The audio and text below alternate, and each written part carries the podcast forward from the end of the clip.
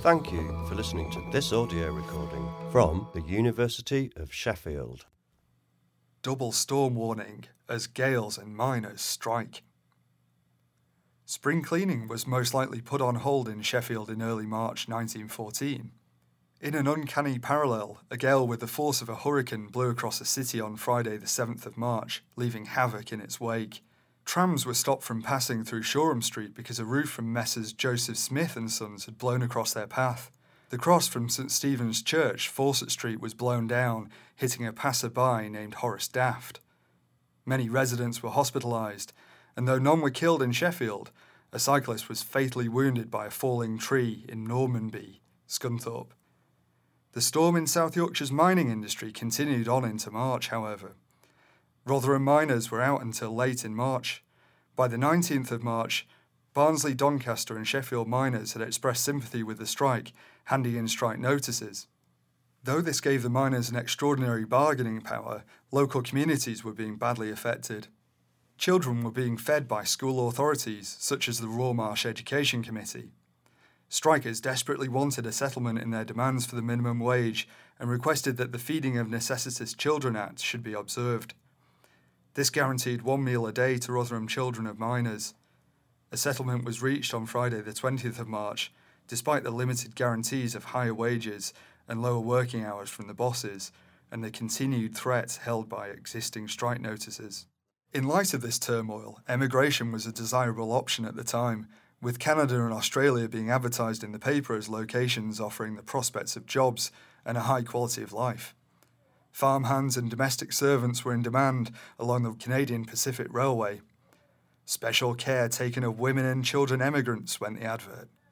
Yet emigration also had its own perils. The Sheffield Daily Telegraph reported on the 10th of March of the terrible death of Sheffield man in Demerara. Harold Brooke, originally from Moorgate, Rotherham, but Sheffield based, had been attacked by sharks as he swam ashore from a swamp boat near the plantation on which he worked as assistant commissary in the South American settlement. The paper reports that only the skeleton was left, and a foot and arm were missing. A grisly end indeed for one adventurous emigre. Three further issues dominate the local news in this month health, education, and the military. The Sheffield Daily Telegraph was making a big funding drive to secure a supply of radium for the treatment of cancer in Sheffield hospitals, a cutting edge treatment at the time. For those with inoperable or late stage cancers, there had previously been no hope of a remedy, so radium was being put forward as a magic bullet. The Radium Fund was backed by the wealthy and the working classes alike. Sheffield Federated Trades Council donated £10, the equivalent of thousands of pounds in today's money. Alderman Wardley, donating the money, commented on the fact that some very rich Sheffielders refused to do any public or private good for the city, urging them to help out now. Doing public good was a hot topic. The Sheffield Independent newspaper had been running a giveaway of a £1 dictionary in exchange for six coupons. A horse and cart would parade in the city centre, advertising and distributing the books, the British Empire University's Modern English Illustrated Dictionary. Famous public figures such as Scouts founder Robert Baden Powell and explorer Ernest Shackleton wrote personal endorsements of the scheme, showing its nationally recognised merit. We would be amazed to hear of any of these dictionaries remaining in Sheffielders' libraries today. But as the general population was becoming more educated, it was also becoming more reluctant to join up to the armed forces.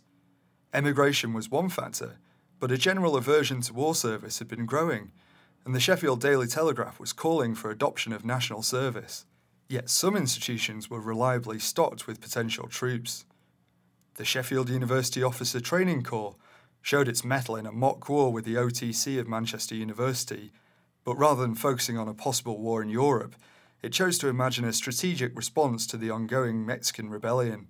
The clue to the general path of history should have been coming from the factories, where armaments were reported to be profitable business. In fact, on the 4th of March, Churchill himself had threatened Sheffield with touting for business abroad if Sheffield could not meet his demands for armour plate. Many suspected that international trade was being inflated by armour rings driven by competition. Allegations and hushed references to them were very much the order of the day. One third of March report on a court case heard how Kate Ellen Brown, servant to a wealthy Sheffield financier, Charles Walker, had made remarkable allegations against him of impropriety. While Mrs. Walker was in Vienna, schooling her youngest children at a music conservatoire, an incident took place, presumably the birth of an illegitimate child. Mr. Walker had given Brown £30 as hush money, saying for her to observe, Mum's the word. He denied any guilt, yet described his servant as honest and trustworthy, but a romancer. He was ordered by the court to financially support the child concerned until the age of 14. Women were becoming more outspoken and more powerful in the public sphere. A debate was held at Doncaster Council about the refusal to allow the WSPU Women's Social and Political Union, to hold meetings at the Guildhall. Councillor Crawford argued that it would be better that the meetings should be held in the Guildhall, where policemen could watch them, than in the streets. Yet while the Sheffield Daily Telegraph agreed that women should be allowed in the workplace, it remained staunchly against the female vote. Perhaps suffragettes were more militant than the men who were increasingly shunning military service. One meeting at Doncaster's Trades and Friendly Societies Institute heard a General Flora Drummond arguing that they needed to burn more mansions to make their point.